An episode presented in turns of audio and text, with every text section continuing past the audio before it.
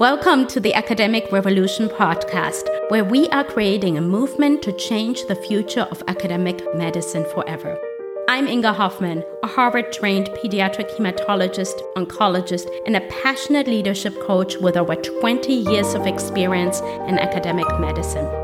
This is the first podcast for academic physicians that will show you how to achieve higher productivity, become an impactful leader, and create a highly successful career doing what you love without sacrificing your personal life.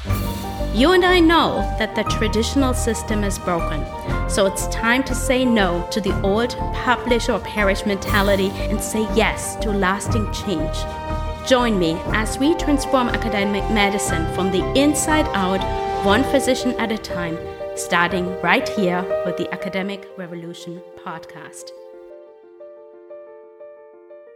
Hey there, and welcome back to another episode of the Academic Revolution podcast.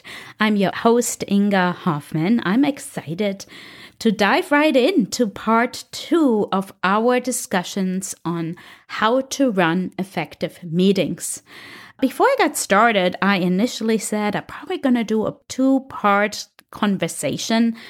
But it turns out I think there's a lot more to unpack. So it's probably going to be three, actually, probably four episodes because this is powerful stuff. And when we talk about running effective meetings, meetings that are powerful, well, it can save you hours per week. And that is a powerful statement for a busy academic physician or somebody in healthcare just like you. Now, this lesson is straight from pillar number two leadership identity from my unique physician success DNA method. Again, if you're not sure what that is, go all the way back to the beginning of this podcast and I dive more into the three pillars you need to master for your physician success in academic medicine or in medicine in general, I would say. Okay, let's dive right in. At the outset, I mentioned that I wondered if you have ever been in a meeting that was kind of a complete waste of time, where you felt like you had just a lot of conversations that led really nowhere and the meeting ran all over the place. Well, the root cause for this is often very simple it is a lack of expectation. And in this episode, we're going to talk all about setting the right expectations for your meeting so your meeting can be successful. Specifically, it values everybody's time. You get things done and accomplished that you set out to do. And also, people actually enjoy being in those meetings. You felt like, whoa, we really been productive today. That feels so good. So, we're going to talk about all those aspects and how to set up the meeting in the right way in regards to expectations. Before we dive in too far, I just want to remind you of the prior episode. And if you have not listened to that, I would highly encourage you to go back to episode number 38, where we talked about setting up the meeting in the correct way. We talked about the things that need to happen before the meeting ever occurs, including preparation, determine who needs to be in the room, and determine the duration of the meeting. So let's dive in and talk about setting expectations. Step two of running effective meetings. So I want to give you two key steps that you should be taking in order to set the right expectations for the meeting and make it a success. And a lot of these steps again happen actually before the meeting occurs or right at the outset out of the meeting that everybody is very clear on what is going to happen. So the first one is that I want you to be very clear to define the win. And part of that happens before you, again, even start the meeting or begin or when you invite people. You want to be very clear in your head what success for this meeting actually looks like. I always like this quote, keeping the end in mind from Steve Covey and then work backwards. What would a successful meeting look like? Ask yourself the question, what at the end of our time together here after 30 45 minutes what would success look like? If you cannot answer that question, that means you are lacking clarity yourself what you actually want from the meeting. So you might want to dive deeper and really drill down on what is one success point, what is an endpoint you're looking for. So that's critically important. In fact, that is something I encourage you to do way before you ever schedule the meeting again. So you have clarity and can communicate that to the people you're actually inviting they will really appreciate it and they will be excited because they know, oh, we're going to meet about this. And if we, at the end of our time together, we will have accomplished X, Y, Z and moved the needle forward on this research project or this clinical improvement program, whatever it might be. The other part of defining the win is being very clear what type of meeting is required to accomplish this outcome or this goal. We talked in the last session a little bit about the different types of meetings you can have. You can have a strategic meeting where you do strategic planning. You can have a decision making meeting where you say, here are a bunch of pathways we can do. We need to drive decisions towards these questions for our team. Maybe it's a brainstorming meeting where the end is not quite as well defined, but still you should have something at the end of a brainstorming session. Perhaps you have identified five potential action items or things you could explore further. That's often something in the early stages of a strategic meeting uh, or problem solving, etc.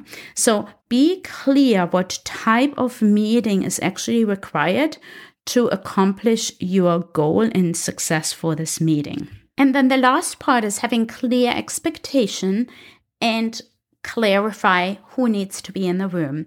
Now, in step one, you should have carefully considered who you're going to actually invite to the meeting. And I want you to kind of revisit that, that list of people and say, are these the right people based on their roles, expertise, uh, perhaps network and connection to have in the room for this particular goal and agenda for this meeting. And that's really important because you probably have all experienced that there's people that have great experience, but perhaps they are not the greatest communicator, or you need somebody's skill level or perhaps leadership in the hospital, but maybe they're not as good in some other aspects of this problem that needs to be solved. So you really need to make sure you have good understanding of the different stakeholders in the room and understand why they're in the room. And then also have some good expectation for yourself that goes into the preparation step, perhaps, that you understand the characteristics of these people. Can they handle quick shifts in a meeting? What kind of characteristics do they have in meetings? Are these these the people that you know talk a lot um, versus are these more the quiet people that you have to be uh, engaging?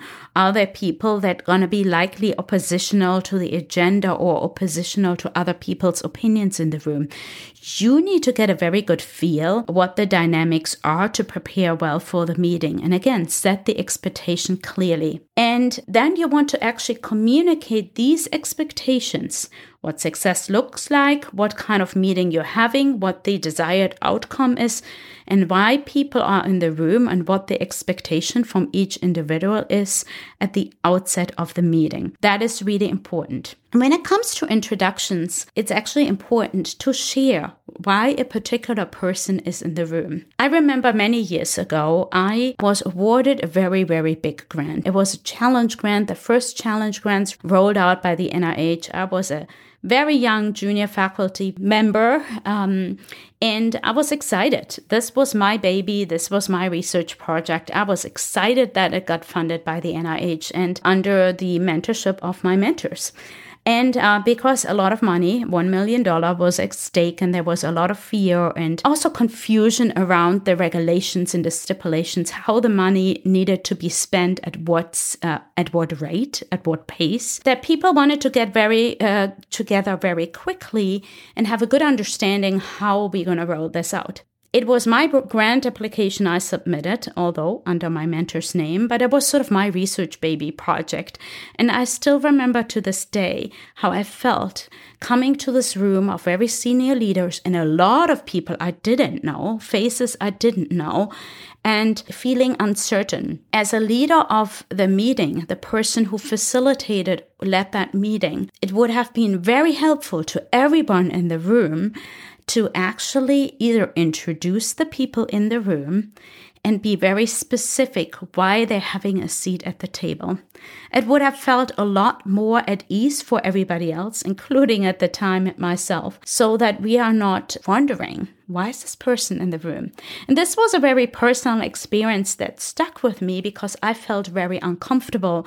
And obviously, also, I was a bit scared. What's going to happen? Uh, what's going to happen to this grant which was my insecurity at the time but it could have been easily alleviated and made for a much better productive discussion if everybody would have been introduced and people wouldn't have been just invited and we weren't sure why do they have a seat at the table for this specific meeting that specific day? And i think that happens a lot of times when meetings get set up that people are uncertain what this particular person's actually doing there.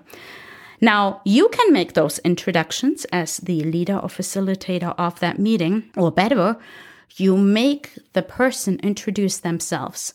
But beyond the I'm John Doe and my role in this meeting, uh, or my I am the whatever attending physician for X, but rather state I this is my name, this is my expertise, my role in this meeting is to sure XYZ. If people don't know why they're in the room, that's a telltale sign that probably the setup didn't happen properly. You might say, that's a lot of stuff to go through to prepare for a meeting, but that it will become second nature. People will love it. And that is what is required to drive successful meetings and get rid of these time wasters that we are all sitting in every day. So just to recap the first point, you want to set expectations, meaning be clear what success looks like, what type of meeting you're calling, whether it's strategy, decision making, etc., and who is in the room and why. And then help uh, clarify uh, the agenda. The next thing you want to talk about is, uh, or be clear on, is ownership and responsibilities. This part, this second step about ownership and responsibilities is huge when it comes to actually engaging everybody that is participating in the meeting and making sure that the meeting is not a bunch of fluff or everybody leaves and you are left with a to do list, but that people are really empowered to leave with ideas that they feel are their own and that they are carrying forward. I cannot tell you how many times I've uh, participated in meetings, heard faculty members complain, um, seeing that uh, sort of in communities around where people felt overlooked or they had an idea, they brought that up at a meeting and they felt somebody else was stealing it from them. And then they got all upset about it. And that happens sometimes. That's not good leadership. It is a two way street. But as the leader of the meeting, you have a unique opportunity to let participants own their own ideas. And when you do that, it will really empower them and it will keep them motivated to participate. And I would say if you do that step right, and I explain in a minute what I mean by letting them own their ideas. If you do this step right, you actually don't have to volunteer people to do action items. They will be excited to do them because they feel it's their idea, and it was. But often the opposite happens. So instead of letting people, uh, you know, own their ideas as leaders, we're quick to say, "Yeah, that's a great idea. I've thought about this too," and then making it all about themselves. Now, you're going to do this differently because you're here to be an academic leader and be a bright light at your institution. Let me tell you a quick story where I learned this really well from, which is from uh, my mentor, John Maxwell, which I learned leadership on very early. Now, um, up to eight years or so that I have sort of been looking up to him and learned some really helpful ideas. And here's what I learned. He always told this story that when he prepared for meetings, here's the thing your chances are when you prepared for meetings, you already have thought a lot about the possible outcomes, possible solutions for a problem. If you did your homework and really prepared for a meeting, chances are you have thought about a lot of ideas that people will bring up in the meeting. Maybe not all of them, but a lot of them. And he always told me this story that when he sits in meetings, he is taking notes, he has written pages, he prepared for the meeting. And somebody would bring something up in a meeting, and he would just listen, tune in, and then edify that person that that was a great idea and not say, oh, yeah, I had that great idea too because I'm such a smart person and an expert. No, chances are somebody will bring something up that you're like, great, somebody else had that idea too. I had that idea too. Versus saying, oh, I had that idea too. I'm so smart, which we all tend to do. I've done that more often than I like to admit but actually just zip it, just listen, and then edify that person for bringing this idea up and say, This is a wonderful idea. How did you come up with this? What are you thinking? Share some solutions and really engage that person to empower them. Now they feel like this is still my idea. If you go in and say, Great idea, I had that too, they just feel like like another person versus they feel I have ownership and I own that idea and I have some responsibility in that. Hey, at the end of the day, it doesn't matter who had the great idea. What matters is that progress is being made, right? So we sometimes have to come out of our own ego and just let it go and edify somebody else and let them participate and own this idea. Now that's powerful because once they feel empowered, it will keep them motivated to participate. And when it comes time to the next step, we're going to talk about that uh, probably in part four of this podcast series, how to actually make sure that stuff gets done. Well, guess what? When it comes down to the action items at the end of the meeting, they will already feel invested. They don't want somebody else doing the task that they have just proposed. So, see how that actually helps getting things done? So powerful, so powerful. And it really keeps everybody engaged and feeling they're part of a bigger picture. So, that's amazing.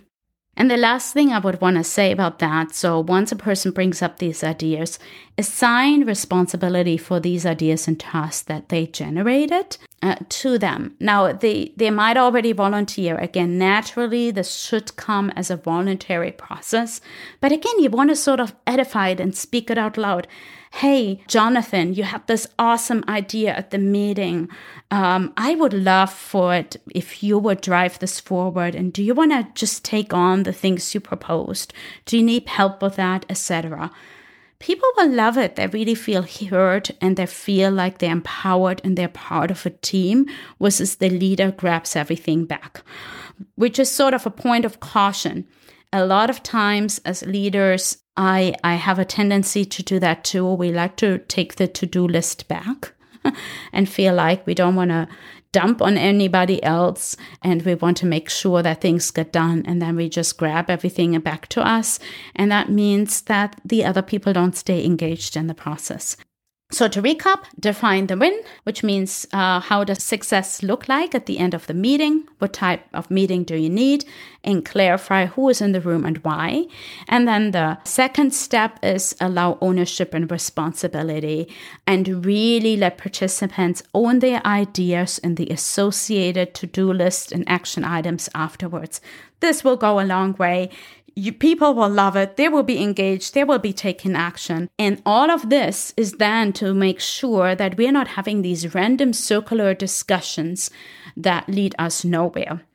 Now, I know what you're thinking. You're probably, but how do I keep people on track? And that's what we're going to talk next time.